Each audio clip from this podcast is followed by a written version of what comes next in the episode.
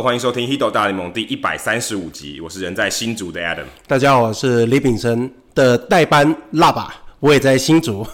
我们是全世界第一个中文的 MLB Podcast。除了大联盟当中的实时事话题之外呢，我们也会讨论台湾主流媒体比较少追踪和报道内容。有机会的话，我们会邀请台湾首支大联盟或是棒球的记者、专家，有特殊专长或者经历的球迷听众朋友上节目，跟我们畅聊独家观点。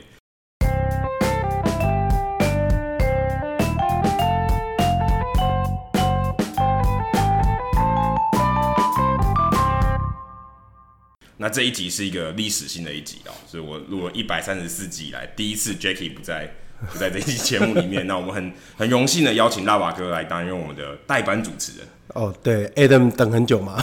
对，欸、其实其实我从来没有录一集是有这种紧张的感觉，可能就只有第一集我跟 Jacky 录的时候。我觉得应该是我比较紧张，因为我从来没有用这种形式上节目，或者是呃录节目，从来没有吗？没有。可是你当当主持人当球评，其实跟蛮蛮像的啊。其实其实以呃主持人就主播跟球评的方式，其实蛮像的啊。有一点从准备的心态就不太一样。哦，准备的心就是你你你会觉得好像他他就是一个一样讲一样的内容，对。可是你会有一个不安定感，因为你不知道说我要从什么，像刚刚开场，我可能不知道怎么样去跟上你的。呃，哦、介绍，或者是说，哎、欸，我是不是应该讲话了？对，其实蛮像我们第一，我跟 Jackie 第一集在录的时候，嗯，好像 Double Play 没有做好那种感觉，什么时候球要丢过来，不知道什么时候会来。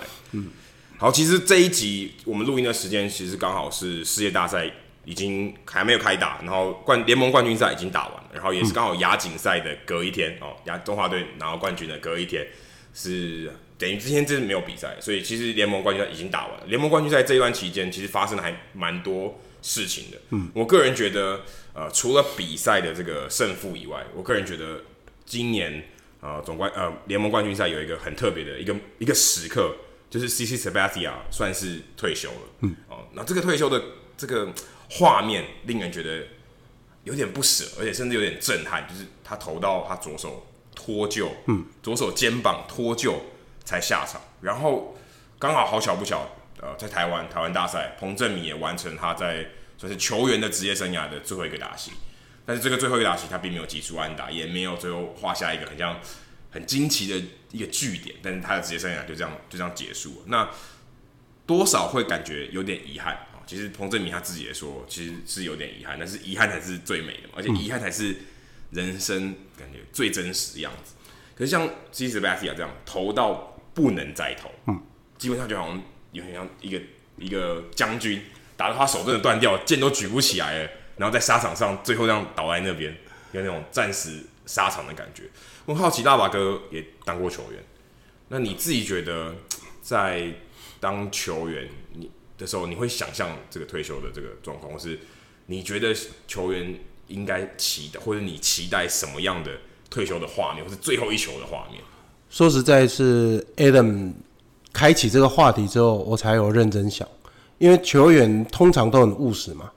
如果你去思考退休，那可能是什么样的状况？对。可是最后其实没有完成，遗憾的反而是自己。啊 但是如果回头刚看 CC Sabathia 那个退场，其实那一幕很让人心痛。可是我觉得这样的画面反而会让球迷，像我现在是球评的角度，我对这个画面印象会非常非常深刻，因为。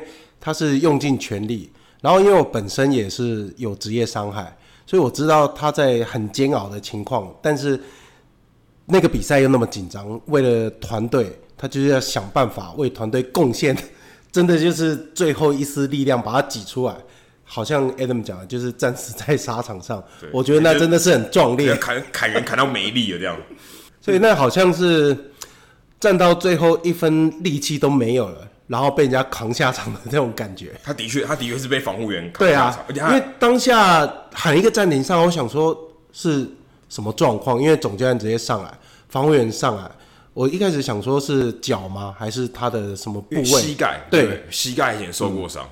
然后他有练头一颗哦，那时候还很期待，他要跟防护员或者是跟教练说比一个赞有没有？我还可以。那 结果没想到就这样走下去，他后来还坐在。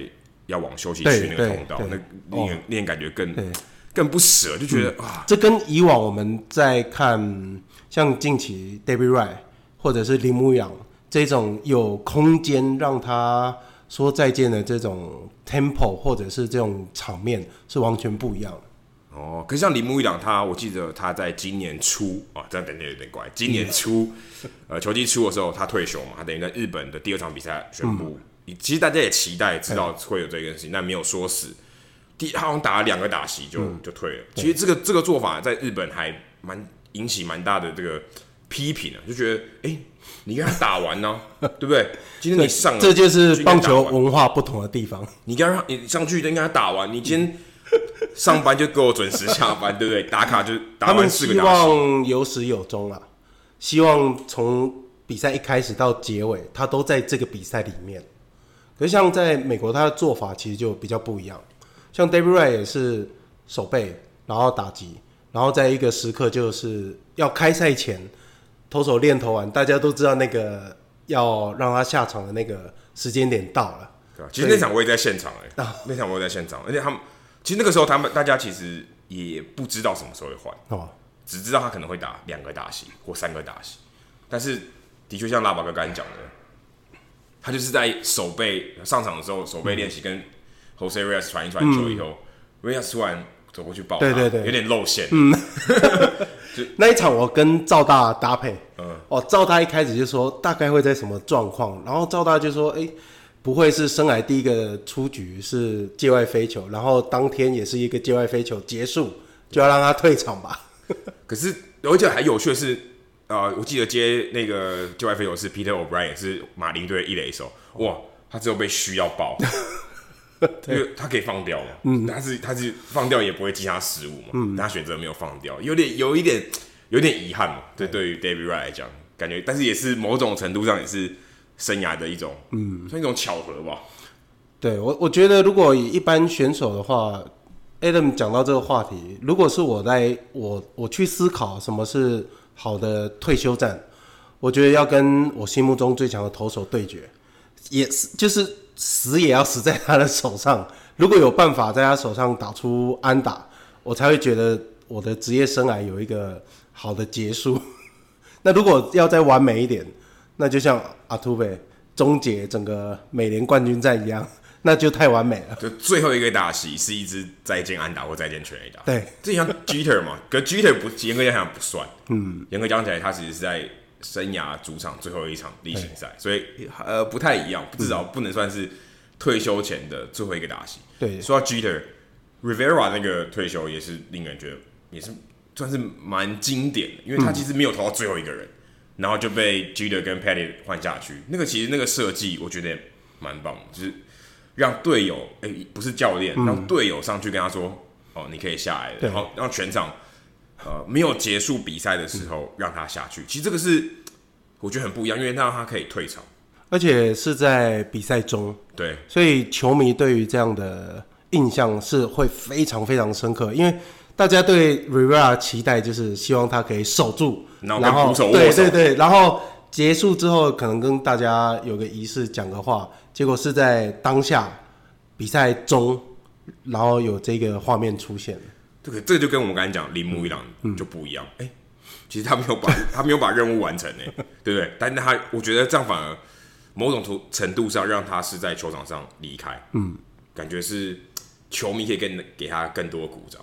回到刚刚，我们一开始在其实，在录音前有聊到彭正明。嗯，其实我觉得彭正明在最后一场比赛的时候，也许教练可以不要让他先发，让他代打，因为代打的话就知道，哎、这个他基本上可能不会打第二个打席。代打是二五走上去，就有一段很长的时间可以让他走嘛，然后让全场鼓掌，让他打完以后，他下去的时候也可以有一个比较长的时间，可以让大家知道说这是最后一个打席。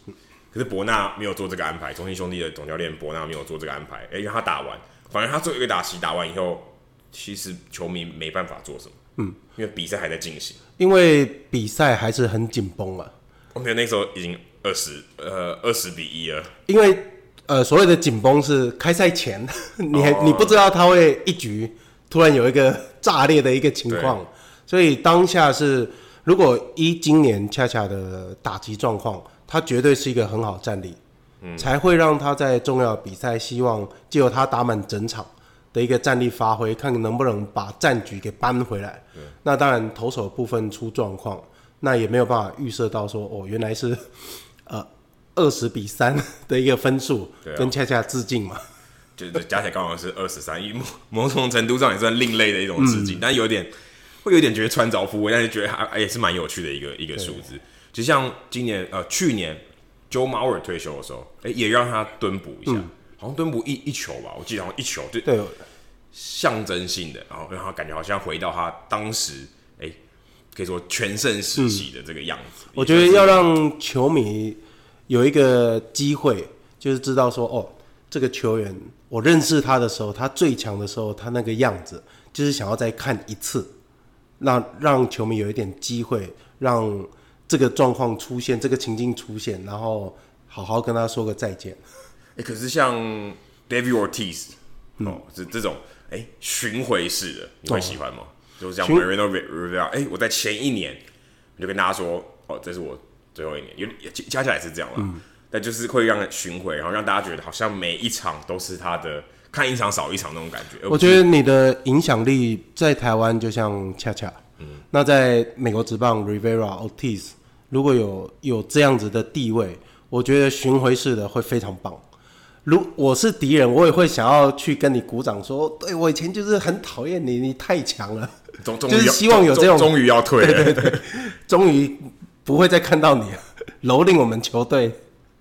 所以，其实你觉得预告这种可能还是要跟地位有关。对对对，不能所有人。而且，其实大部分球员说真的了，很多球员，如果对球迷来说，你根本就不记得球员的最后一战长什么样。嗯、所以，其实这个可能是百分之九十九的球员，甚至九十九点九的球员，他都不知道那个打席或是那一球，嗯，是他最后一球最后一个打席。所以，其实大部分的球员是没办法好好说再见。大大部分都是受伤，这一球吹下去，可能。他的生涯就终结，可是他当下也许不知道，不知道不知道，可能回到休息。大部分的球员大概百分之九十以上都是这样子。那其实，所以其实大部分球员真的，你说真的都也没有办法好好的说好像。因为因为职棒场上的环境太竞争了，所以他需要的是你提供顶级的呃最最好的战力。当如果你有受伤或者是有些状况出现的时候，你不知道顶替上来，通常顶替上来一定都不会太差。那有机会的时候，他就有办法顶住那个位置。你要回来难度也很高。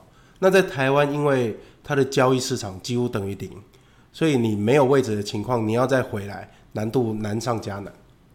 哦，对啊，因为你就被卡死了。对，像我被试出之后，我有尝试去问几个球队，但得到的回应都是年纪，还有球队要给年轻选手位置，所以通常没有办法，呃，让你有那么一点机会。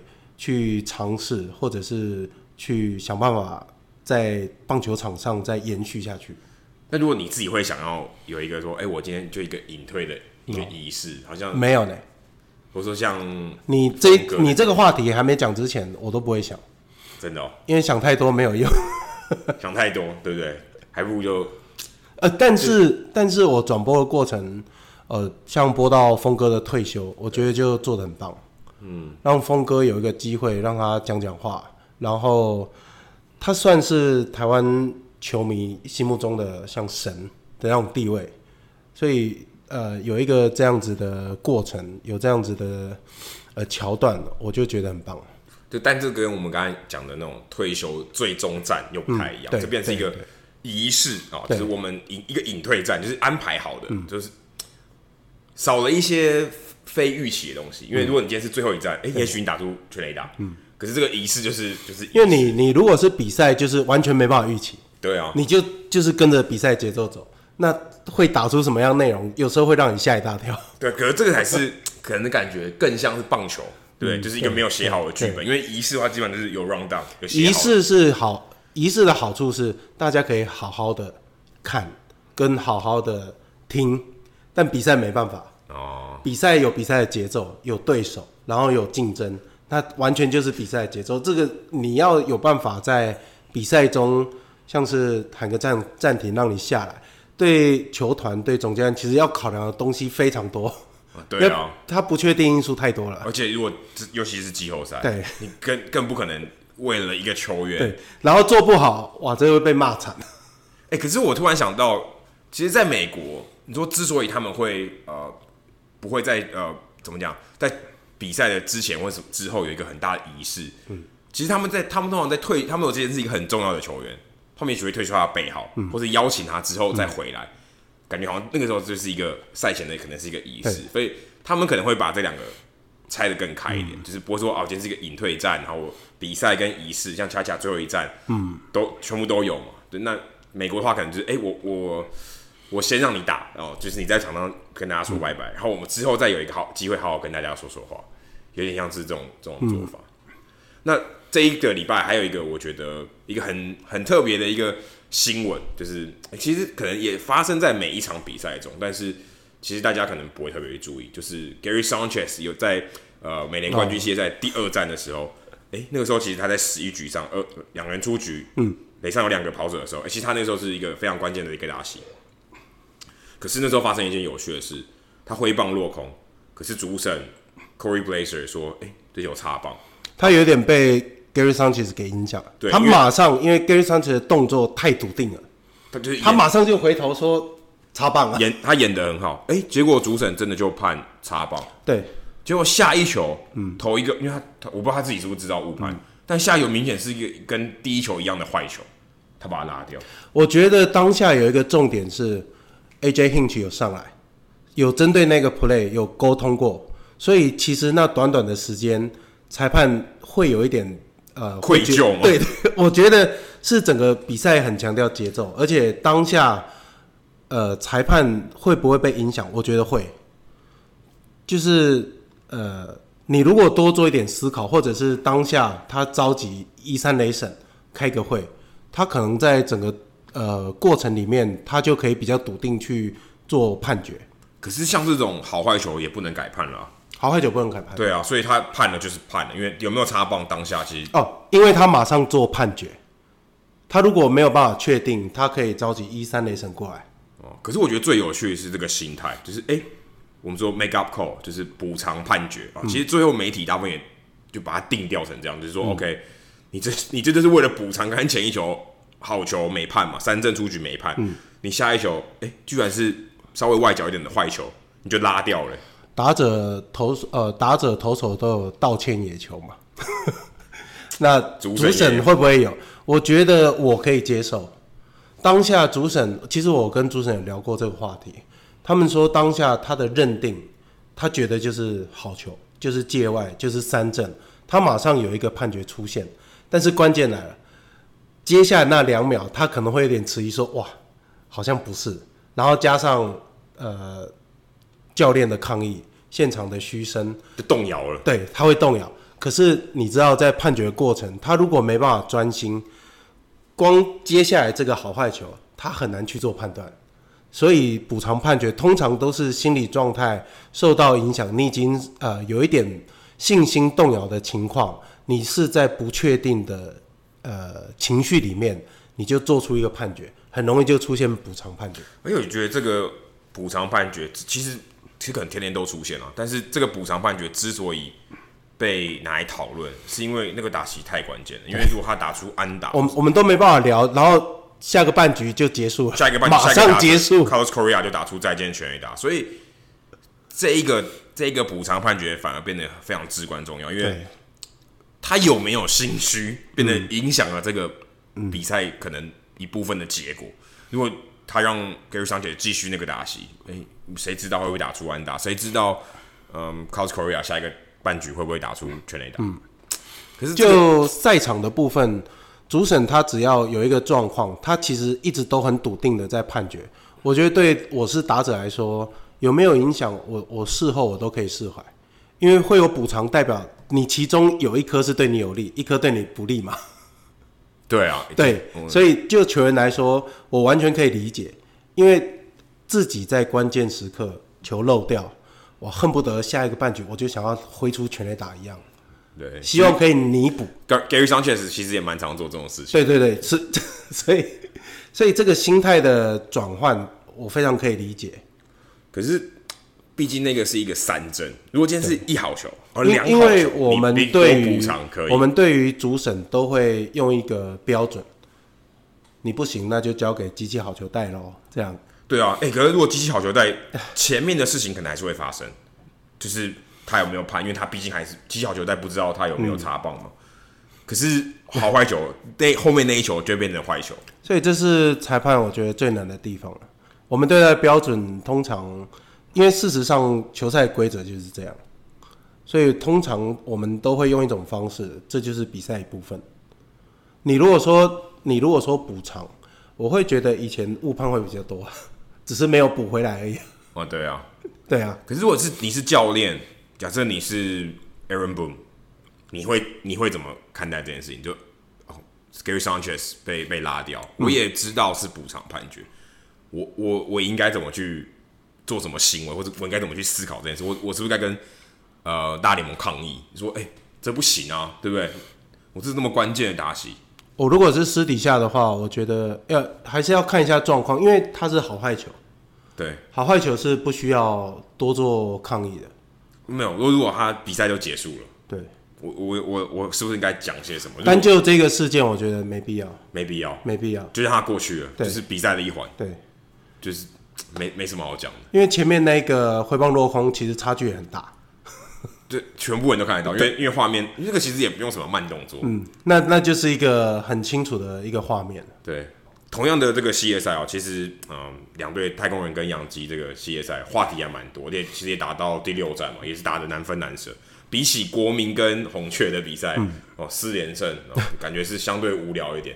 所以其实呃，太空人跟洋基这个系列赛，其实话题蛮多。我刚刚讲到补偿判决、偷暗号的事情又跑出来，我、嗯、说太空人。今年在主场打得很好哦，六十胜二十一败，总共也才八十一场比赛拿六十胜，所以比他比他的在主场的这个优势非常大。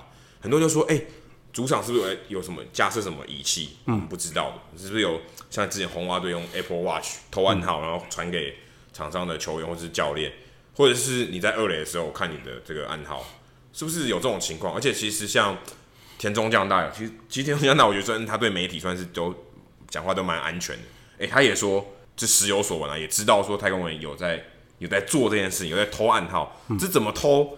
嗯，可能没有人知道，因为如果知道怎么偷，哦、那就那那就不是偷了，那就不会偷了，就是慢，就是呃不知不觉的让你让就做这件事情，让你偷偷摸摸的。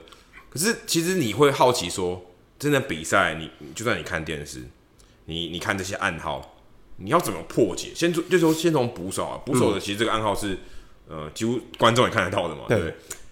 这个如果一般我们说在二垒的时候，这个这个跑者要怎么样去破解这个暗号，甚至传给打者？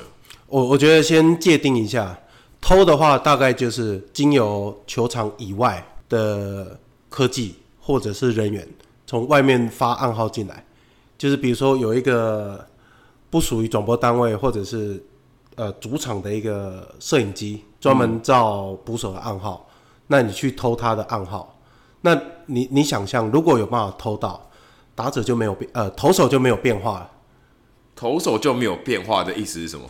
因为你都知道什么球种了，最难就是有变化。哦，可是、呃、可是暗号它可以改啊。对，对所以偷暗号，我的界定是，如果你有办法偷到暗号，那这样子就是你对捕手暗号了如指掌，或者是借由外力把这个讯息传进来给打者。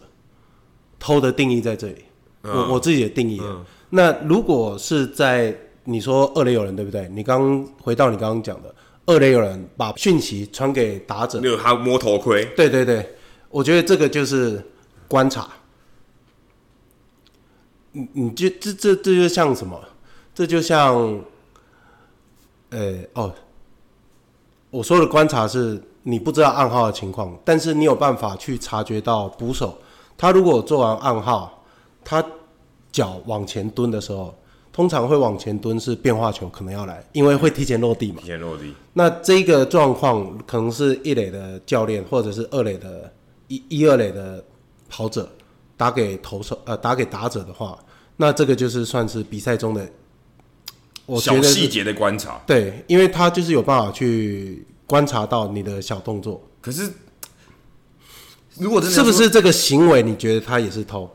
这我觉得还好，不过原来说偷暗他就比你像破解，嗯，就是你现在要破解暗号难度太高，通常会有状况都是头部之间看错暗号，因为现在暗号的系统很复杂，对，所以照理讲应该是没办法在场上破解嘛，嗯，因为感觉不合理啊，你对，因为你你怎么在场上？现在最所以是第二个阶段，他有办法从你的小动作，你的蹲捕的。左脚、右脚哪一个先启动，去察觉你可能是不是外脚、内脚。那如果你说有办法偷到捕手暗号，例行赛很有可能。例行赛很少会有太复杂的一个暗号的组合。嗯，所以在例行赛，以往我自己的经验是，例行赛要偷暗号的过程比较简单，或者是破解呃对方教练做的暗号，你知不知道是短打？知不知道是打带跑？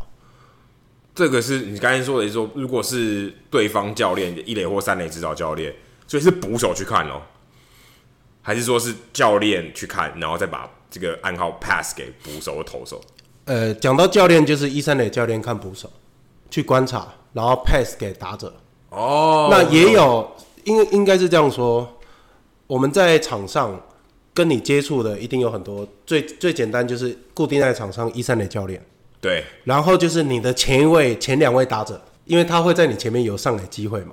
对，那你就先讲好，我如果在一垒，我看得懂暗号，我知道内外角的话，我就会摸我的右边的头盔，或者是我会晃动比较大。嗯，我让你知道我们的 sign 是什么，就是一个就对，就是暗号。对啊，比如说我今天我站在二垒，对，你在打击，我如果看不懂，我头都不会动。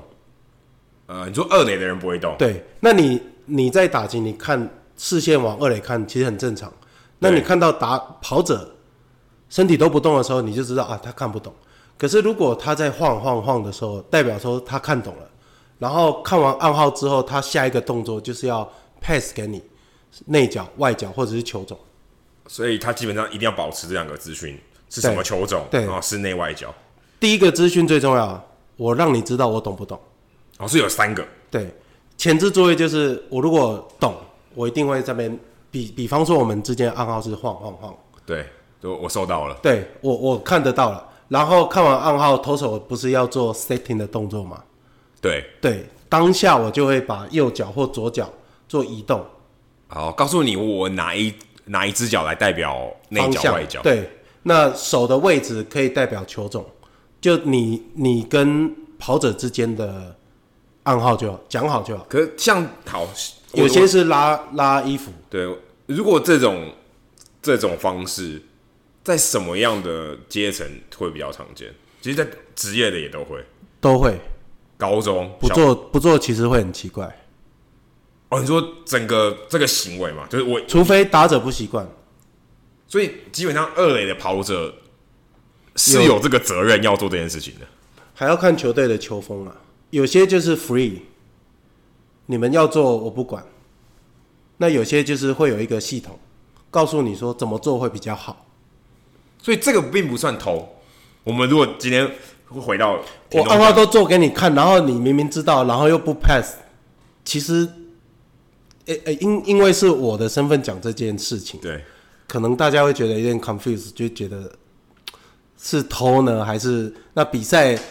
可是比赛很多对决的一个情况，很自然就会出现这些呃传递讯息的做法，就是你就是观察一下，它就是一个对抗嘛，类似呃啊，我讲一个很烂的梗，呃，这是战争嘛，兵不厌诈。哎、欸，可是这坦白说，我觉得不算诈哎、欸，就像就是你今天好像两个人在斗志啊，就没有，我甚至觉得好像在武功对打。对啊，你看他破绽嘛，嗯，啊破绽你就攻击嘛，对啊，就挑中他的破绽去去去打，因为所以刚刚都你在过招的时候一定会发现，哎、欸，他是不是有什么破绽？所以你你你可以像我们在聊的过程，你可以发现在场上很忙，你要看捕手，但其实我们感觉好像很平静，对不对？然后你还要看投手的 tipping，说到 tipping，我们之前其实有讨论过，到真的在现场，嗯，像上一集我们聊到 Glasnow 啊。那个手放在那，嗯，如果我没告诉你手的位置，这个要前置作业，大家来找茬。你你其实想象一个状况，赌神不是在五百 副牌里面加一个动作，他故意的。可是如果你有一个，我为了这个话题，我昨天去找一个台湾 抓 tipping，大概他说第二，没有人敢说第一的一一名前队友。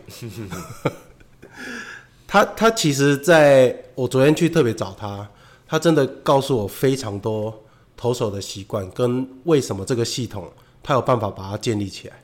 所以他是靠观察力，还是他就是观察，然后发现出一些系统性的这种？呃，对，起因是什么？起因就是呃打者的视角，你先固定投手的一个呃打者的视角，然后你就是每一场都看，每一场都看。然后你会发现一些握球的方式，或者是呃手套跟手之间的两个手之间不同的位移，那你会去抓到一个逻辑。那通常这一套方法有用，都要百分之百，你才可以把这个讯息让选手知道。哦，你说如果是他的队友让他知道，对。对所以其实这是比方归纳嘛，因为我要看好多好多球，对，要这个这个前置就是你要很清楚知道他在什么状况会有这个动作，然后通常会有破绽，就是很紧张的时候，他已经失去这个注意小细节的地方，很紧张的时候，他的呃小动作就会更清楚，就很像是口头禅啊，对对对，突然就跑出来，对，所以这个状况出现。然后百分之百确定就可以提供讯息，可是这个观察力真的要很好，而且变成说你赛前的这个准备，你你如果有组织，其实不需要，你要花的是时间而已。你要花的是时间。对，他就说，呃，这位前队友，他就说他，呃，比较少下场，所以都在做这件事情。哎、哦，所以这样听起来就是一个教练的人才。他后面其实都是专专职专业在做这件事情，然后。再把他看到的动作跟自家投手说：“我知道你要投什么球路，要么我们来试看看。”那投手确定说真的会被看穿之后，他才接受他隐藏有一个动作是可以隐藏掉的，或是或是多加那个动作，对不对？就是今天我原本没有这个动作，我投可能讲我投曲球这个动作。现在大家可能很专注一件事情，好，大家都在投，那怎么防？其实就投手的 tipping 来说好了，他其实提供一个方式。呃，从国小到职业都可以适用。就是你在 setting 的时候，通常我们不是看完暗号，手就直接合起来嘛？他说，如果你直接合起来，你一定会有小动作被看到。你如果要防止对方不看到，你就是拉高，然后慢慢的往下，在往下的过程是动态。你不管要插指插球，要把手套张开，要拿握变速球，要拿螃蟹球，要拿速球都可以。你在移动的过程，转手套、转手肘、出力，对方很难发现你的破绽。这好像变魔术哦，你就就是卖一个那个，就是有点像什么转移注意力，对，对？它就是在一个动态中。如果你看完暗号，你是把手拉高，然后手合进去，然后慢慢的在移动过程把你的球拿好，其实你就很清楚，每一次都这样做的时候很难破解。其实像有些。大联盟投手或是中华职棒投手，他其实例如说，他可能 主要的变化球可能是指叉球，嗯，他不管什么时候他都先握好指叉球，然后他放进去，然后他昨天我也是这样问，他说也看得清楚，故意假装动一动，哎、欸，结果他没动啊，那结果他换他可能换成直球，他没动，就是还是指叉球，好像也这种也是一种什么扰乱对方观察的一个做法。指叉球先握法越呃先握好，就是你的呃羊头很多羊头，如果看中指的话。他看暗号，手套都会张很开，好像 Kershaw 就是这样。对，他就是张很开，这样子他要把手插进去的时候，他就可以做好不让你看得那么清楚的准备。那也有是呃不断的呃压手套，压手套这种也有。那其实这种东西都是算设计好，甚至已经不是一个球员本来的习惯，而是故意去。扰乱打者或扰乱对方教练的一种做法。呃、昨天跟他聊归纳出来最有效的就是第一个位置固定嘛，然后第二个就是你是行进间的去握好你的球到固定的位置，然后这样子你的小动作就很难被看出来。可是如果这样子，例如说他们有摄影机或什么的，这种东西也是防得了的吗？防得了，防得了，因为你在移动的过程。它这个手套跟手很靠近你的身体啊，对，然后是划过你大概头部的高度，一直到肚子这个位置的。只要你的位置固定，你不管在过程你要换球种，或者是先握指插球，再换直球，再换指插，你都有时间去把这个动作完成。所以可能这就是一个防踢平的一个一个还蛮有效的做法。对，那通常会有效，就是因为很紧张，你已经忘记这个准备的动作，所以这个要从练习就把它做好。甚至不要说投手紧张，打者也很紧张，因为紧张时刻两边都紧张，他他会有办法去注意到这些细节吗？哦，你讲到重点，以前我在打击的时候，如果突然跟我讲一个 tipping，我会不习惯，就是不用我，你你的专注力就是要先注意手嘛。可是他马上就抬腿，你要注意放球点，其实是不在固定的打击模式里面。对啊，等于你突然就是要加进一个东西啊。对啊，那这样会反而就让你原本的这个机制，或者你可能哎脑袋突然要闪过一个念头，就差那么一点点。你要做习惯就好了。可是我今天就跟我们讲踢平，刚突然说前面一个打者发现一个破绽，嗯，告诉你，我会我会掌握那个破绽吗？我会选择在量好球之后。才去注意手的位置，所以你可能会前面都放掉，不管当前面，因为前面有我自己的打击策略啊。对啊，然后量好球之后，不想被三振，我就可以去事前注意他的小动作。就刚才讲，如果呃你的队友告诉你对什么东西该注意，嗯，所以你可能前面几球都不注意。因为我会去找这个队友，就是他有一次在跟我讲一个羊头，真的很准，我在旁边观察，哦，真的是这样。然后上去前两颗就照我自己的方式打，那之后两两好球之后，我不想被三振，我就去注意小动作。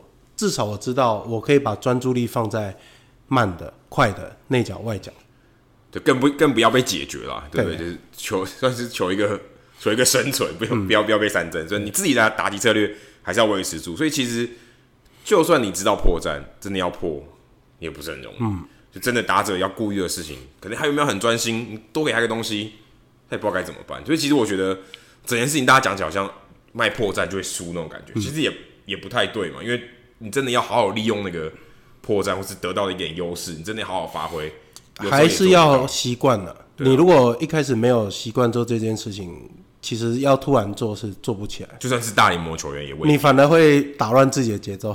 对啊，你反你反而原本该做的事情没有做，嗯、原本该注意的东西，也、欸，就就没有注意到。对，今年还有一个，我觉得季后赛还有一个蛮特别的现象，我我不确定是只有今年还是什么，但是我觉得今年我感觉到特别深刻，这种一举报，嗯，不管在台湾的季后赛，或在美国的季后赛，都有发生这种情况。我们先从分区系列赛的时候。红雀对勇士，一局上就得十分，而且那场是第五战，是关键的一战。嗯，一局上得十分，讲难一点就真的不用玩，就这样都乐色时间。我觉得那一场才比搞不好投手 tipping 被抓到。对，可是你就觉得是乐色时间。然后道奇对国民也是道奇，呃，也是道奇队六局上攻七分。嗯，这个是分区系列赛第三场。美联也有这种情况。对，洋基对双城，洋基主场第二战第三局下也得七分，这种都还不是说。四分五分的大局哦，嗯，这七分基本上一个重拳打到你都已经眼冒金星，很难追了。然后最可怕的是，像在呃国国联冠军系列赛，红雀对呃国民的比赛，也是一局下得了七分。那个打打完也是觉得，哎、欸，这到底发生什么事？嗯、国民队轻松晋级了，就打完好像感觉打完第一局这个系列赛就结束，感觉好像。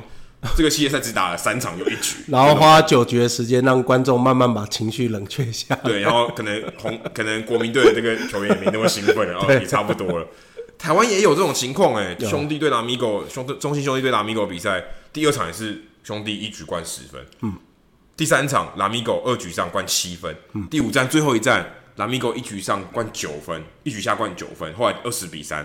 那其实这种比赛一举爆的情况越来越多，而且是大爆炸，就是。感觉好像先发投手是那那一局的投手，通常我们在讲都是前半，大部分是前半段的比赛，嗯、一举爆，当然有很大一个关键是有满贯全垒打，对，因为满贯全垒打一灌下去就四分，长打都是出现在后面嘛，对，就等于垒上人多的时候，来一支二垒安打，来一支三垒安打，来一支全垒打，比赛就一发不可收拾。可是这种东西是一种现象吗？还是说只是那我跟你怎么看？这是一个一个巧合，还是说，哎、欸，好像可能跟最近棒球的这个形态有点改变有关。诶、欸，全垒打变多了，是甚至人家突然说季后赛球有问题嘛？嗯、可你还是感觉这种一举报比赛，其实对棒球来讲，棒球比赛来讲，或是棒球可能大联盟也不希望看到这种比赛，嗯、因为就不好看。对，后面就变成大家都是在聊天了，就垃圾时间太长了。嗯、对球迷对球员来讲，都都是一场无聊的比赛。我觉得有几个原因呢。第一个是，通常你会在季后赛关键时刻都会希望说，呃，对上最好的这张牌王牌丢出来。第一，刚 Adam 第一场讲就是勇士对红雀，那 Foltynewicz 前一场投的非常棒，然后在第五战关键的时候出来，他有些状况一开始有些控球麻烦。然后当时红雀没有想说在他手上打这么多分，还有触及，对，第二棒马上就触及，其实代表他是他是有点害怕的。对，针对 Foltynewicz，他是觉得在他手上是不会打这么多分的，但是关键来有保送，有战术，接着有失误，对，失误出现了，我觉得那是很关键，因为像正中最稳的呃 Freeman，对，那 Osuna 那一支安打，我觉得。良好球的情况，球已经掉到快地上了。我觉得他可能有抓住他某一个投球习惯，或者是他知道要打什么球，才有办法延续攻势。那慢慢的有一点像鲸吞蚕食的情况，第一局的第二轮就出现长打，对，所以一局爆的情况就这样炸开来。那为什么没有换头？通常在这个状况底下，你会期待我比喻一个很简单的，Verlander 在。第五战的时候，他第一局不是也算爆吗？呃，以他的标准，对不对？三分了，先全垒打嘛，然后三分炮嘛。对对，那中间差别就是其他野手没有失常，没有失误，所以他爆炸的程度程度仅止于他自己。但是像红雀跟勇士那一场，他就是连队友都失常。对，所以投手没有办法马上做调度的原因就是。教练也希望他度过第一局、第二局这样的危机之后，可以稳定下来。好的模式就是 Verlander，还把局数拉这么长，让他的牛棚得以得到喘息。虽然那场还是输了，对，可但是对牛棚帮助是不是很大？对，之后的牛棚战才有办法，大家维持一个还有出现伤病的情况，但是大家并不是这么疲劳在投球。其实刚讲到失误，其实，在国联冠军系列赛，红雀对国民那个比赛，也是中间也是一局的时候发生一个 Kolten Wong 跟 Jose Martinez，嗯，而且都是接接连来的。对，可是这种人家说真的失误是一种传染病，或者说今天甚至连感觉打击火力也是一种传染病，但是是好的，嗯，就是这种还洋基队其实也有在第四战吧，也是有大量失误的出现的。对。对，可是这种气势上真的有在打球的人，可能就知道好像真的。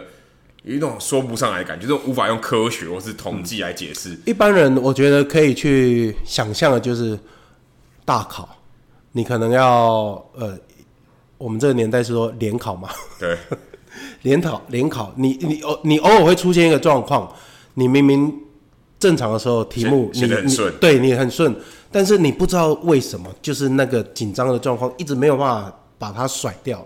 然后考试完，你就觉得你发挥的战力百分之六十，哎，或是你考到，或是你写到一题，你刚好不会，嗯，就卡住了，卡住，卡住，然后之后就感觉信心没了。对，因为很少人会了解到说紧张会带给你什么样的生理的反应。可是如果换换个方向，这是感觉是比较负面的，感觉好像失误。可是在攻击上，嗯，哎，你其实也看得到对方好像就一直毛起来打，感觉好像哎每个人都打得到。打击有一个很好的说法就是。有人把压力扛走了，那你胜负不在你身上的时候，因为前面可能有超前分，然后有追加保险分，那压力不在你身上的时候，你就会觉得可以好好施展，因为你不会因为你没有打好，整个压力就是灌在你身上。比如说太空人队的 Alvarez，嗯，他等于是对洋基系列战的断层，对，他的压力就很大。但是有如果有人像 Correa、Altuve、Springer 把压力扛扛走了，后面的打线就会比较顺一点，等于帮他解套，那自然整个好的气势就会出来。哦，有点像什么气血通畅那种感觉。哎、欸，突然你觉得压力减轻。输球如果状况，因为你打，因为你打不好，但是不是因为你输球，那你就不会那么自责。哦，这个半决的公式，如果你没有打好，但是有人帮你打安打得到分数，你对自责的这个部分，你就不会太过于专注在这里。假设是今天你的队友已经帮你前面打了打了五分好了，嗯，哦，这个这个攻势已经开一发不可收拾。你再上去的时候，嗯，你站在打击区，嗯，跟比赛可能，哎、欸，大家这这个半局大家都没得分，对，你可能第二个打折前面一出局，这个心态上会不一样吗？如果再打不好，就是你真真的状况不好。可是你会觉得，哎、欸，你刚才说压力可能会减少一点。对，我我我现在比较轻松一点，我可以放开来打。我觉得至少在你攻击的策略上，你就不会太被结果给影响。通常打者打不好，投手投不好，都是你会预期结果，那结果不好，你的落差出现，你就会容易失望，那很容易就影响到你今天比赛的专注。它它是累积的，所以如果今天我前一场前一个手背前一个打击都会影响到你后面的表现。所以我得了五分，我队友帮我前面已经得了五分，好像我打不好打好都没差的那种感觉嘛，就比较不会预期他要一个好的结果。因为呃，应应该是说思绪的部分太复杂了。你在意的点是什么？你可能很在意球队有没有赢，球队赢你就没差，你就放得很开。那如果有些球队赢大量的分数，但是你三支零、四支零，你还是很自责哦。所以这是每个人有不一样的一个状态。那通常我在转播不会讲太多心理层面的原因是，它太难解释了。因为对这个打者可能是这个状态，但是对听众不是啊。哦，所以他不会有很少会有共鸣，很少会有共鸣。对，其实我昨天在亚锦赛，我刚好在铜牌一战，我也在旁边摄影。啊，这个中国队在八局下连攻六分，嗯，逆转八比六打败韩国。那个时候我在场边就感觉到一件很神秘的事，嗯，你就觉得气势真的不一样。里面光是那个讲话的声音音调，中国队不一样，怎么打球就穿，韩国队怎么守都守不下来。你就觉得那六分都都都都都都都，嗯，就六分了。嗯，可是前面打了八，前面打了七局就只攻了两分，好不容易挤出两分。嗯那那个东西很难解释哦，就是在气势，不管是逆转，或者说我们刚才刚才讲打顺风球，嗯、一直打狂打五分、打七分、打十分，这种这，种心态上是对球员心理上有什么差？这部分如果简单来讲，就是其实，在你说中国队好了，他们其实在前面的一地训练，他都是处在一个逆境，因为通常都是输比较多嘛。他到小联盟有大量的比赛，独立联盟对。嗯对，所以在这个部分，通常会有这个状况出现。以我的角度看，就是他通常在失败的时候，他做了什么事情，球队做了什么事情，个人做了什么事情。如果你在失败的时候，在输球的时候，大家就一哄而散，没有针对这场比赛去凝定一个共同的方向，你的球风就会形成输了就一路倒，你就很难做到所谓的不要放弃。那如果你在输球的过程，每一次输球，您您出一个呃可能都可以做好的方向，让下一场有一个方向可以去追寻。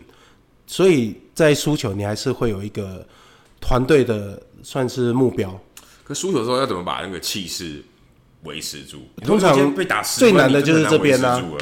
所以第一个，你球队的球风你要建立好，其实从这边开始啊。就就我的我的观念。我会觉得输球的时候是最重要的，因为赢球 大家什么都对啊。所以赢球赢球治百病。对，但是输球的时候，如果你是好，我讲一个最简单的方法，我们来面对问题。好，那面对问题，大家想出答案，那你就等于有输球，但是你有一个答案出来。但如果输球之后你没有去讨论，好，那就是丢把它丢掉。哎、欸，可是那我像一举报，一举报，我们有可能就是失误嘛，嗯，然后或者是一些呃神秘的力量，然后 串串联。嗯、可像这东西算是一个，你觉得是可以检讨的东西吗？因为他感觉就是一个气势上被对方压过去。对，其实一局报的过程，通常转播的过程，我们都会说，哎、欸，是不是可以喊一个暂停？是不是可以做调度？是不是可以捕手或投手教练、总教练可以在适当的时机上来？因为如果是在例行赛，可能觉得没关系；但是如果你觉得这场很重要，你该暂停的时机，你该使用，你还是要用。可是感觉没有用啊，对，因为很多场了嘛，像是刚刚讲的红雀队勇士，那包括红雀队国民也有，对，红雀局哦，还有国民对道奇，对，国民对道奇，对，有一点点让状况失控。可是这样失控的东西是可以检讨的，可以，因为当下我我讲为什么可以，因为当下投手间或者是捕手上来，他可以拟定一个最简单的方式，我们把球压低，或者是你只要想着制造滚地球，或者是我跟投手说，你今天的球路某一个球种很好，你就专心把这个呃好的状况发挥到底就好了，就不会让他多想啊，我。哎，这个投不进，我我想要修正。可是如果就捕手或者是专业角度来看，哦，拜托你都不要修正，你今天哪一颗好，你就丢那一颗就好，其他没办法修正，你就把它投开。投开。那这样子对投手来说，他就会有一个简单的方向，然后知道专注信心要放在哪一个位置。哎，有时候真的，他他是有一个可以依循的。有时候甚至连换投手都没有用啊，感觉好像是每一个投手上来都被都要被打包。对，就是那种，那那就算了，真的就是一股气，好像就是你说人家说要拐气嘛，对不对？嗯、就是一股气，怎么感觉这个谁上来投手球都要挨打？以前可能不，别的场合可能不会，这场比赛谁上来谁就挨打。嗯、这种，我觉得这棒球真的是有时候真的很难用科学或是用言语可以解释这这股气。对，有在打篮球的朋友应该也会很清楚，如果那个状况来了，怎么投怎么进。哎，欸、对，所以就哎、欸，有人在说这个，嗯，其实这个是一直在争辩的，有没有 hard hand，、嗯、就是因为手感很好，手感正烫，或者是什么关键时刻、关键一击，人家常常在讨论这种，到底这存不存在？你投进了十颗以后，你第十一颗是不是比较容易投进？我觉得看两种说法都有。我觉得看在讲关键一击的时候，你把标准放在哪里？我我是选手，所以我通常会把标准放在百分之八十。你有百分之八十，你就是正常。那你关键一级可能提升到百分之百，可是有些人会把标准放在百分之百。你没有关键一级，没有关键一级这回事，你本来就做得到。那通常是因为你紧张，你身体状况不好，因为天气，因为场地，所以你状况是掉下来的。嗯，所以这个标准就看你怎么定。那以我自己在定，我觉得一定有关键一级这个场面。所以心理的这个层面还是有的。有啊。对，一定有的，是不是关键？我们不是机器人嘛？对啊，所以而且而且自己在呃打球这个过程里面，你会发现为什么要打那么多比赛？其实你在比赛中你会慢慢进步。对啊，所以所谓的关键一击，它是可以养成的。呃，也可以也可以说你把心脏养得越来越大。对，让你觉得说哦，虽然虽然字面上是这个意思，但实际上心脏是没有变大。就就是那个标准其实会浮动。哦，对对对，哦，一开始你会觉得说，哇，这个漏接哇细啊，我可能，呃，今天我没办法好好睡觉。可是慢慢的你会发现，哎，其实这个只是一个很简单的一个 play，你要赶快把专注力放在下一个，这对你来说已经不是足以影响你的一个接球失误。所以就这就可以归纳成就是心理素质，对对不对？说到心理素质或说到一些无法解释的东西，如果球迷有在每个系列赛都有看。你注意哦，国民队现在杀进世界大赛了。你看他每一场赢的比赛，全部都穿同一套球衣。嗯，其实这在大联盟是，你说呃，连续每几场比赛都穿一样的球衣，其实是在呃操作上是做不到的，因为通常主场是穿白色球衣，嗯，然后客场你可能穿灰色的。对，当然大部分的球队，呃，有些球队啦是还有主客场各一套替换。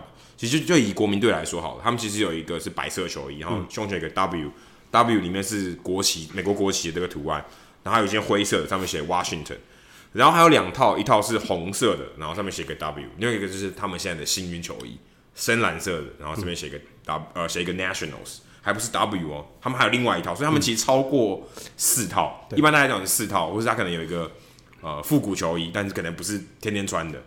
那其他像像洋基啊、红袜、道奇，其实像洋基队，它就只有两套条纹的跟灰色的。嗯，红袜的话，如果没有记错，应该是三套，白色的、红色的，哦，也有蓝色的，所以还有四套，然后还有一件灰色的。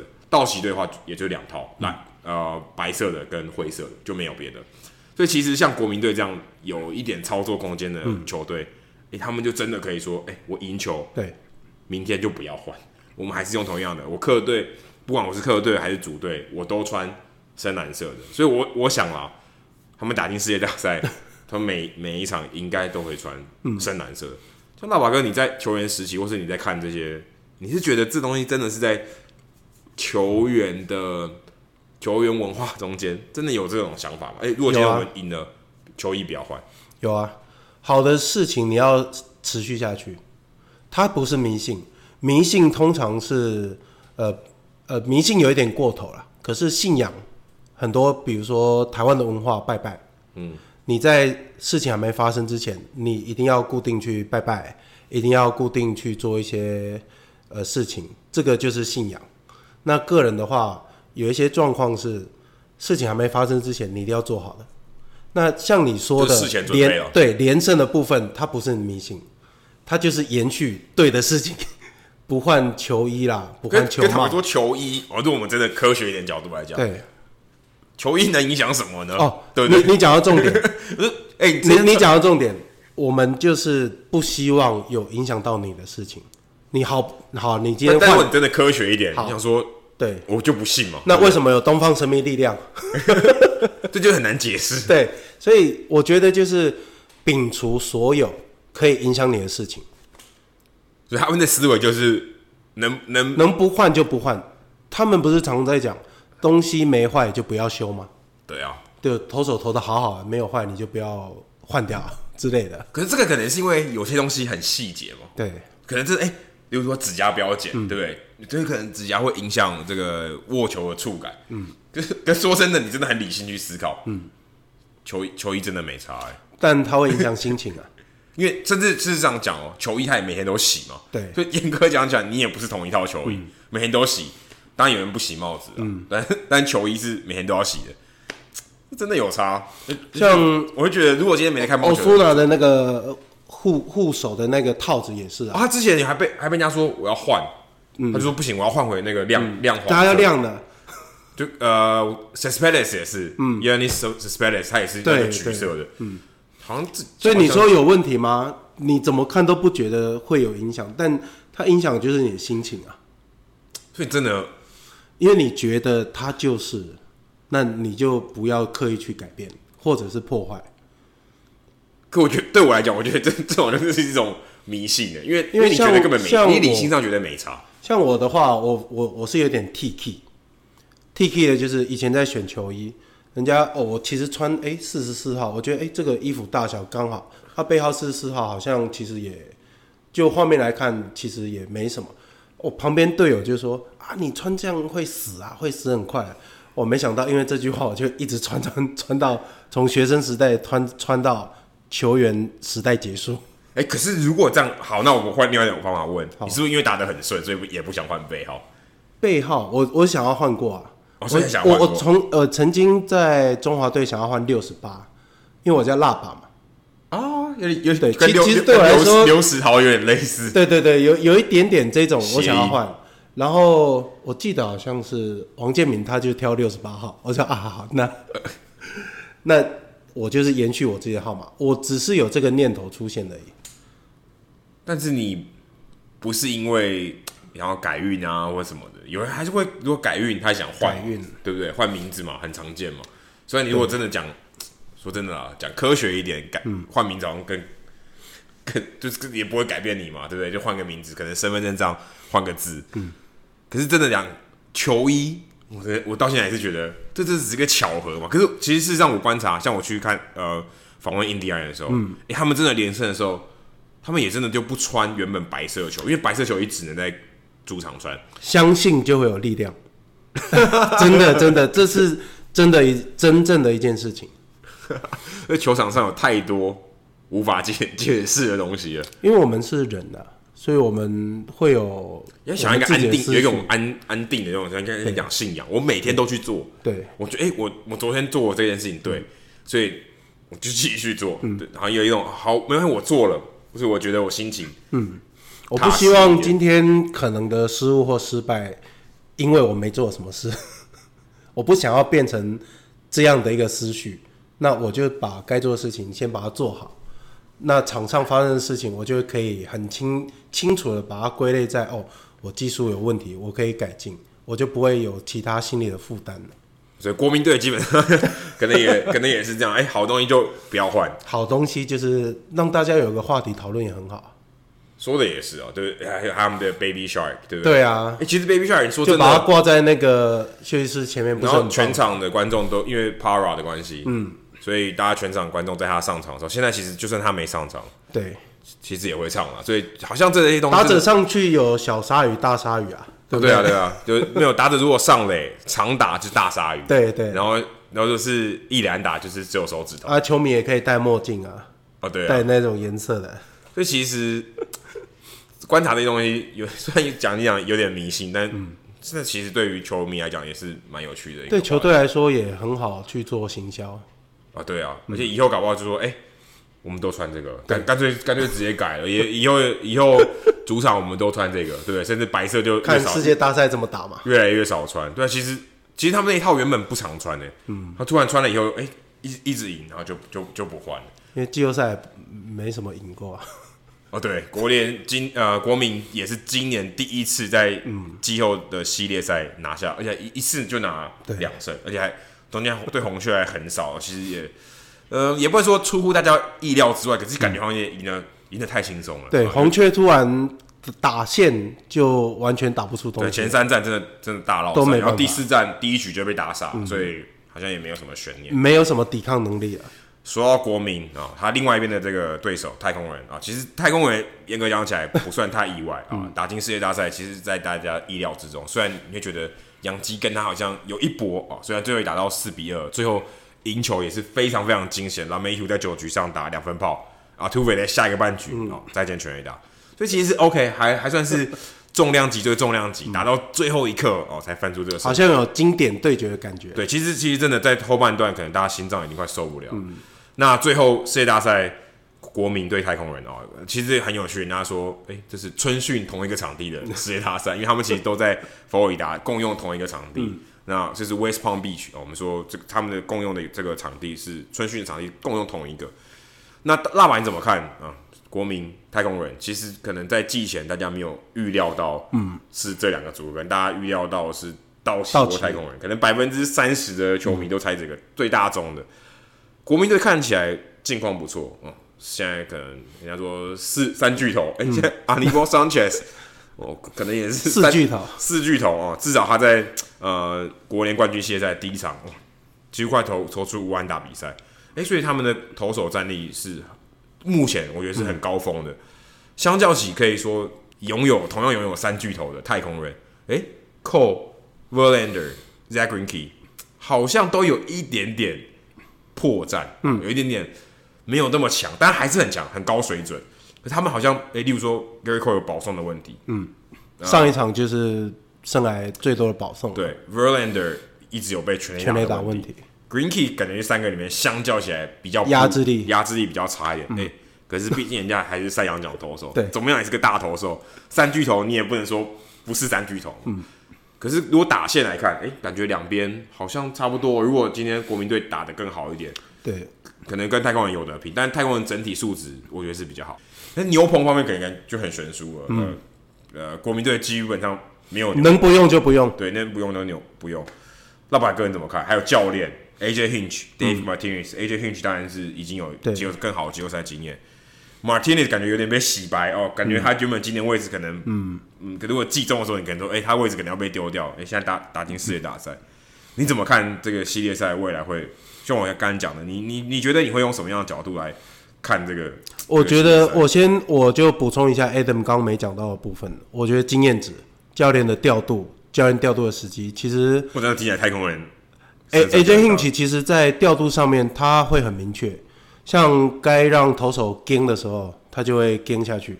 那该调度的时候，这一点其实我觉得他在经验上会比较好，会比较好。嗯，哎、欸，欧苏纳，Roberto Osuna 在九局上也被欧苏纳，其实今年跟去年表现其实差不多啊。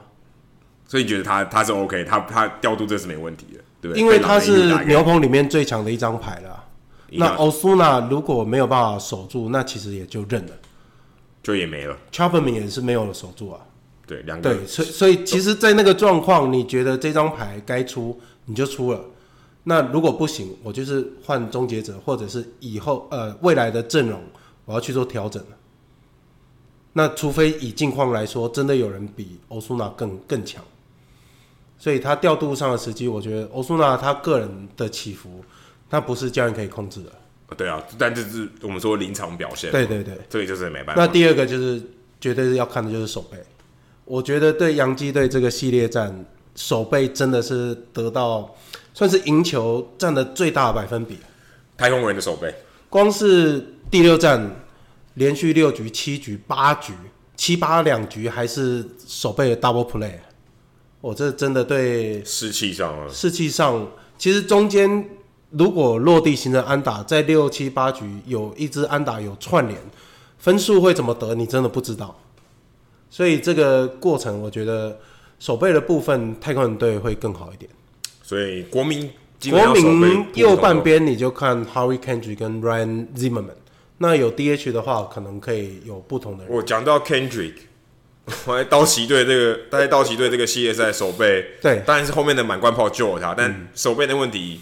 他，他会是一个隐忧了，但是他们两个现在这两个老将算是打击的部分，哦，完全的发挥。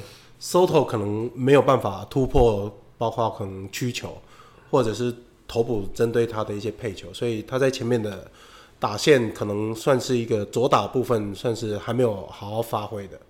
那 Alvarez 可不可以持续先发？因为国民队四大强投只有一个是左投嘛。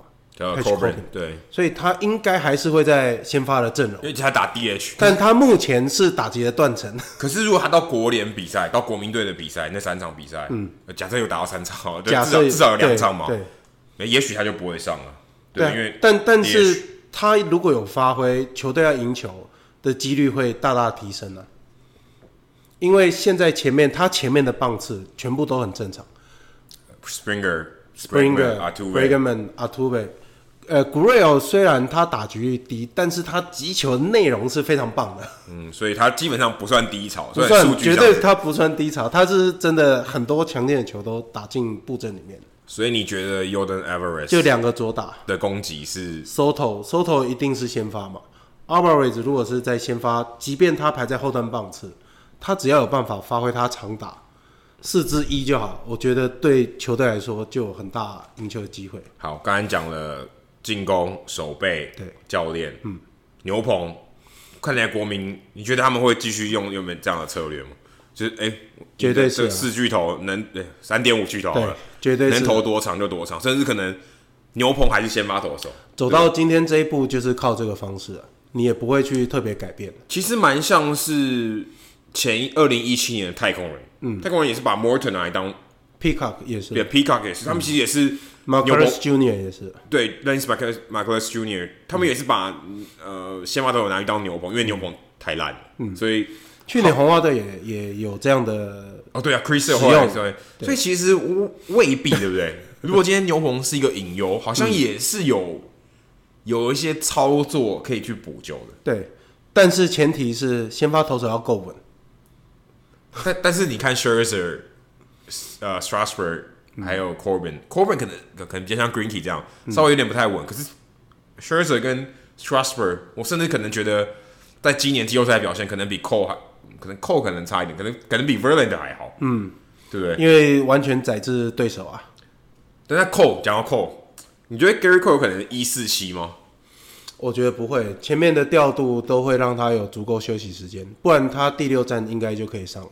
哦，在美联冠军赛对美联冠军战第六站。哎，可是我今天一假设一嘛，他已经确定是第一站先发了，嗯、第四站不会上，会让他第五站再上。可是第三战都有休息一场，所以应该会让他上啊，会吗？一四七哦，一四七比较有机会。对，第第七站一一四比较有机会啊，中间有休一天。对，有休一天。第七站就比较惨一点，第一站可能只休三天。打到第七站你就不用担不用考虑说谁要上谁不上，你觉得可以上就上了，那就是扣了，因为。扣有非常高的几率，明天可能也不会留在太空人。最好的方式就是让他有足够休息时间，因为他在前一场的初赛，他的控球就出现麻烦，有球速，但是一开始可能他的变化球没有那么听话，那也投出比较多保送，所以有可能前半段的攻击是突破扣的关键。嗯，可能就是他如果有些堆积垒包的情况。可能就差一支安打就可以把局数给呃分数给打开，所以 Cole 也是有，也目前看起来感觉他的这个盔甲也是有一点裂痕哦，对不对？如果如果国民队能掌握这个，我记得像零七年 Josh Beckett，嗯，我觉得前面几场 Cole 投的几场比赛，感觉好像以前 Beckett，就是你 Josh Beckett 在红袜队的时候，只要他上那场比赛，好像没有什么悬念，嗯，就就完全的宰制力。Cole 今年感觉前面几场是这样，然后上一场投了五个保送对杨基的，觉得好像。有一点发生，感觉他也是人的这种感觉，还从神哦更往人去了一点，比较像是正常我们会看到的状况啊。但但五个保送也对他来讲是真的太多了，嗯，对，就是以以他平常的状况来讲，也不是太好。所以或许国民队如果能突破口这一关，或或许也会有机会赢。虽然目前看起来，我看赌盘或是大家的预测，嗯，普遍还是看好太空人。对，但季后赛好。好玩的地方，好看的地方，就是我们讲那么多，这总是等比赛打，对啊，就看有没有让我们惊奇的事情发生嘛。就像 Howie Kendrick，没有人知道他会拿国联冠军赛 MVP，嗯，甚至他如果有国联系列赛，而且他的好状况他是延续，他不是只有打满贯炮之后就没了，对啊，他后面又打得很好，哎，其实也蛮像去年的 Steve Pearce，嗯，因为老将，然后可能大家觉得 OK，他也许有。四十一级的能力，但你没想到他的状况会这么好。对，因为在面对红雀那个系列战前面几场，Soto 完全没有什么发挥，那就是靠 Kendrick、Kendrick 跟 Zimmerman 哦，把这个公司串联。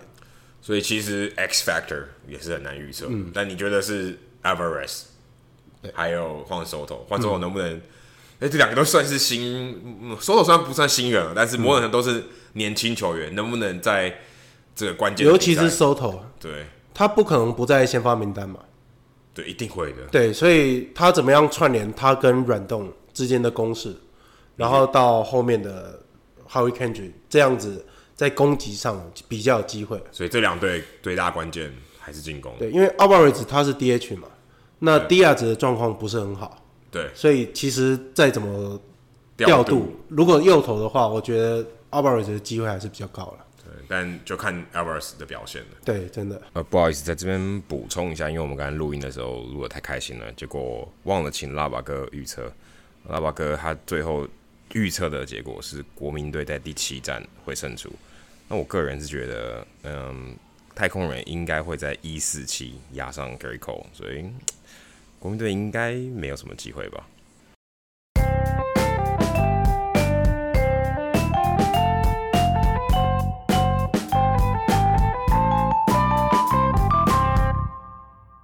其实今天因为是代班主持人关系，所以呢，人物我来讲，我自己 Q。人物我来讲，哎、欸，我不知道拉巴哥有没有看到，最近有一个还蛮呃蛮遗憾的一张照片哦，是二零一三年 Anibal Sanchez、Mike Scherzer 跟 Justin Verlander，嗯嗯，他们一起穿老虎队球衣的合照。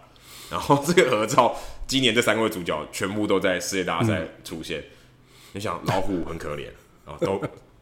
都没有拿到，都没有拿到，至少都说哈了。但是，对，哎、欸，你就想，就有点有点像，如果你看 NBA，有点像那个雷霆队，嗯、有 Russell Westbrook，有呃 Kevin Durant，有 James Harden，就没有拿冠军，嗯、有点像这样。哎、欸，大家结果离开以后，刚我们刚才讲这三个这三个人嘛，至少有一个人会拿冠军嘛。这个两队一定会有人拿冠军吗？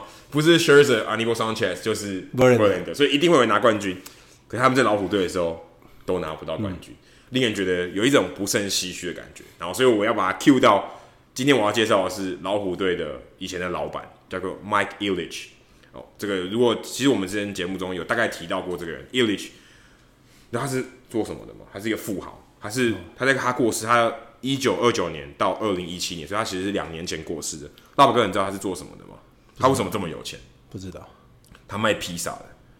他卖披萨可以卖到全美国前四百大，像 Papa John 那种吗？对，就像 Papa John，他卖他的品牌叫做 Little Caesar，哦，小凯撒，哦，在、嗯、其实，在中西部发迹的一个披萨店，连锁披萨店，卖到他可以卖到这么好，可以卖到你可以养一支球队，他其实是养两支球队，他同时也是呃冰球联盟底特律红翼队的老板啊，但他现在过世，但他。这个这两支球队还是由他的家族在经营，所以我们今天要来介绍 Ilitch。其实 Ilitch 很有趣哦，他其实就是当地人，他也等于是买了他家乡的球队。更有趣的是，他其实以前也是打棒球的，伊利奇这个老老板，他以前也是打棒球，一开始他高中毕业的时候，他其实是一个不错的内野手。老虎队还给他他签约，说给你五千块签约金。其实那个时候我不知道现在我、哦、应该蛮大的，应该蛮大的。嗯，哎、欸，结果他蛮贪心，他说我要两倍，我要一万。嗯，老虎队拒绝不要，就他跑去当兵了。哦，当兵回来以后，他当兵当了四年，一九五二年退伍，老虎队还是给他开五万呃五千块，他去了，等于砍了半价。哎、欸，不过他也打了，在老虎队打了老虎队那个小联盟系统打了三年，打游击手。可后来他因为他的脚受伤不能打了，所以他就算退休了，就不打棒球了。不过他还是蛮喜欢棒球，所以他后来在一九五九年的时候，他开始创办了这个小凯撒披萨店。到一九六二年，哎，三年后开始有慢慢慢有开始起色。就他一路就是看我们刚才讲的，一路打打顺风球。一九七零年，他开始在中西部开始有大量的这个加盟店。一九八零年代的时候，其实也才过多少年，二十几年，他已经有两百家披萨店了。哦，哇！到一九八三年有三百家，全国的营收哦超过两亿美金，光卖披萨两亿。一九八三年的时代就卖到两亿，这些非常可怕。到一九九三年，再过十年，它已经是二十一亿美金的大企业。嗯，台湾可能没有。餐饮业可以做到二十一亿美金呢，嗯，所以你就想，因为市场就差太多。对啊，可是他光卖披萨哦，在美国卖披萨这么竞争，大家都可以卖披萨，对，大家都可以卖披萨，所以其实还蛮有趣的。然后呢，他在一九八二年的时候，因为那时候他已经小有钱，刚刚讲说那时候他已经有三百家分店，营收光一年的营收就有两亿美金，所以那个时候他就花八百万哦，零头 买下底特律红鹰队。然后那时候他就把这个烂队整个，这就是改头换面，变成一支强队。嗯、那时候每年都拿分区冠军。到一九九五年的时候，红衣队该买是八百万美金嘛？一九九五年过十三年过后，变成两亿美金，哦、也不才十三年的时间，嗯、他就把这个球队整个改头换面，整个大幅的增值。所以其实老虎队这个老板伊利奇其实非常非常有生意头脑，嗯、而且很懂得经营球队。一九九三年的时候，他花了八千五百万买下老虎队。最后，你知道他在二零一九年，在他过世之前，呃，二零一八年在过世隔一年，老虎队变多少钱？刚刚讲八千五百万，嗯，你觉得这过了大概二十几年、二十五年的时间，变多少钱？五亿美金吗？五亿美金没有，十三亿美金。老虎队虽然打，当然前面几年打的还不错，成长了十五倍，嗯。而且我觉得最有趣的是，当时他买下老虎队的时候，那个时候的老板是达美乐老板，所以他等于从老虎队是从呃达美乐这家披萨店被转移到小凯撒披萨店，所以老虎队的这个这个历史其实跟披萨是很有关系。如果你有机会去呃老虎队的主场 Camerico Park，他们其实有卖小凯撒披萨，当然有，因为他们的母企业，他们卖方的。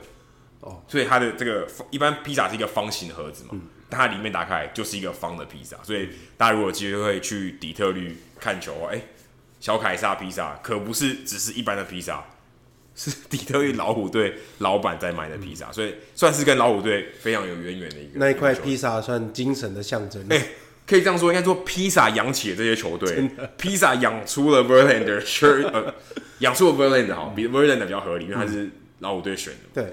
Scherzer 不算啊，嗯、然后 Scherzer 是从响尾蛇过来的嘛，Anibal Sanchez 是从其实红袜马林鱼变到老虎，嗯、所以养出了 Verlander 这个小小的一块披萨。好，接下来数据单元哦，也是我自己 Q 自己，因为 Jacky 不在了嘛。哎，最近我看到一个数据，真的非常令人觉得非常非常不可思议。你就算棒球每天你都无法预料会有什么结局的这个棒球比赛，你都无法预料百分之零点一会发生的几率。国民队在五月二十五号的时候，啊，Baseball Reference 预估他那个时候只有百分之零点一的机会会赢得国联总冠军。那个时候他是二十一胜三十一败，嗯，胜率大概只有四成多。那个时候，Base Baseball Reference 认为他赢得国联冠军的机会只有百分之零点一。我们来看看他球季的最后一天，九月二十九号的时候。这个数，这个这个比例大幅，这个几率大幅上升，嗯，十八点一，可是还是很相对起来还不是很高。要赢得国联总冠军，那时候已经只剩下六队嘛，因为打外卡战之前，好，反观他打赢的道奇队，道奇队在五月二十五号的时候，有百分之四十六的机会会拿下，可以说快一半了哈。对，快一半，就一半。嗯、对，跟而且刚才是零点一跟四十六，四十六，所以是四百六十倍。嗯，所以你光想这件事情就觉得很可怕。嗯，道奇队有四有四百六十倍的大之大的几率会是拿下跟国联跟国民队相比会拿下国联总冠军。那如果来看太空人队在五月二十五号那个时间点。是百分之三十七点五，所以他们会也差不了太多，嗯，也是很高，拿下美联冠军。所以道奇队跟太空人队基本上是最被看好的两支球队。就算是在五月二十五号，嗯，还球季也刚开打一个多月，一个算一个呃，快快要两个月的时间，那时候其实打出来三分之一个球季，国民队还只有百分之零点一的机会打进到世界大赛，所以非常非常低。刚才讲到老虎队嘛。老虎队在那个时候，其实他们战绩也没有好，也没有跟国民队差到哪里有。那时候十九胜三十一败，所以他们两个败场数其实一样多。老虎就是照着大家预期走到底。对，国民队那时候才多了两胜，同一个时间点哦，世界大赛的几率是小于百分之零点一。所以其实那个时候这个预测系统并不是看你当时的战绩而已，也包含你的阵容或是你接下来的对手，嗯、你同区的这个强度是不是怎样。所以是一个综合考量。对，它是一个综合考量，它并不是说哎。我用几率去算，然后说你如果继续按照这个几率胜率赢下去，会到会会不会打进世界大赛？所以其实这个还算蛮有趣的。国民队当时在五月二十五号只有百分之零点一的机会会打进世界大赛，结果它发生了。嗯，所以你先想，如果今天你的打击率只有一成，哎、欸，其实其实是蛮高的哦，是他的一百倍。嗯，所以就算零点一的这个百分之零点一的情况还是发生，所以这就是棒球我觉得很难预测的地方。好，如果大家喜欢我们节目的话，欢迎加入在 Hito 大联盟在脸书的社团 Hito 大联盟讨论区，加入这个社团就可以和我还有现在人不在我旁边的 Jackie 一起讨论棒球。如果大家有任何关于美国职棒或是棒球的相关问题，也欢迎上我们的官网 hitomlb.com 填写发问的表单，我们会尽可能在节目一个月一次的听众信箱单元上面统一回答、讨论、分析大家提出的想法还有问题。那如果你想要订阅我们的节目的话，也很简单，上我们的官网 hitomlb.com 上面有详尽的订阅解说方式。无论你用的是电脑、手机、平板，作业系统是 iOS 还是 Android，都可以免费的订阅。另外，我们在 Spotify 上面也有上架，所以如果你是 Spotify 的使用者的话，也可以在上面订阅我们的节目。那最后，希望大家到 iTunes 的 Podcast 专区，在 Hito 大联盟的页面底下给我们评分和留言，让那些还没有听过我们节目的朋友能够更快速的了解我们节目内容还有特色。好，今天节目就到这里，谢谢大家，拜拜。你要说拜拜啊，拜拜。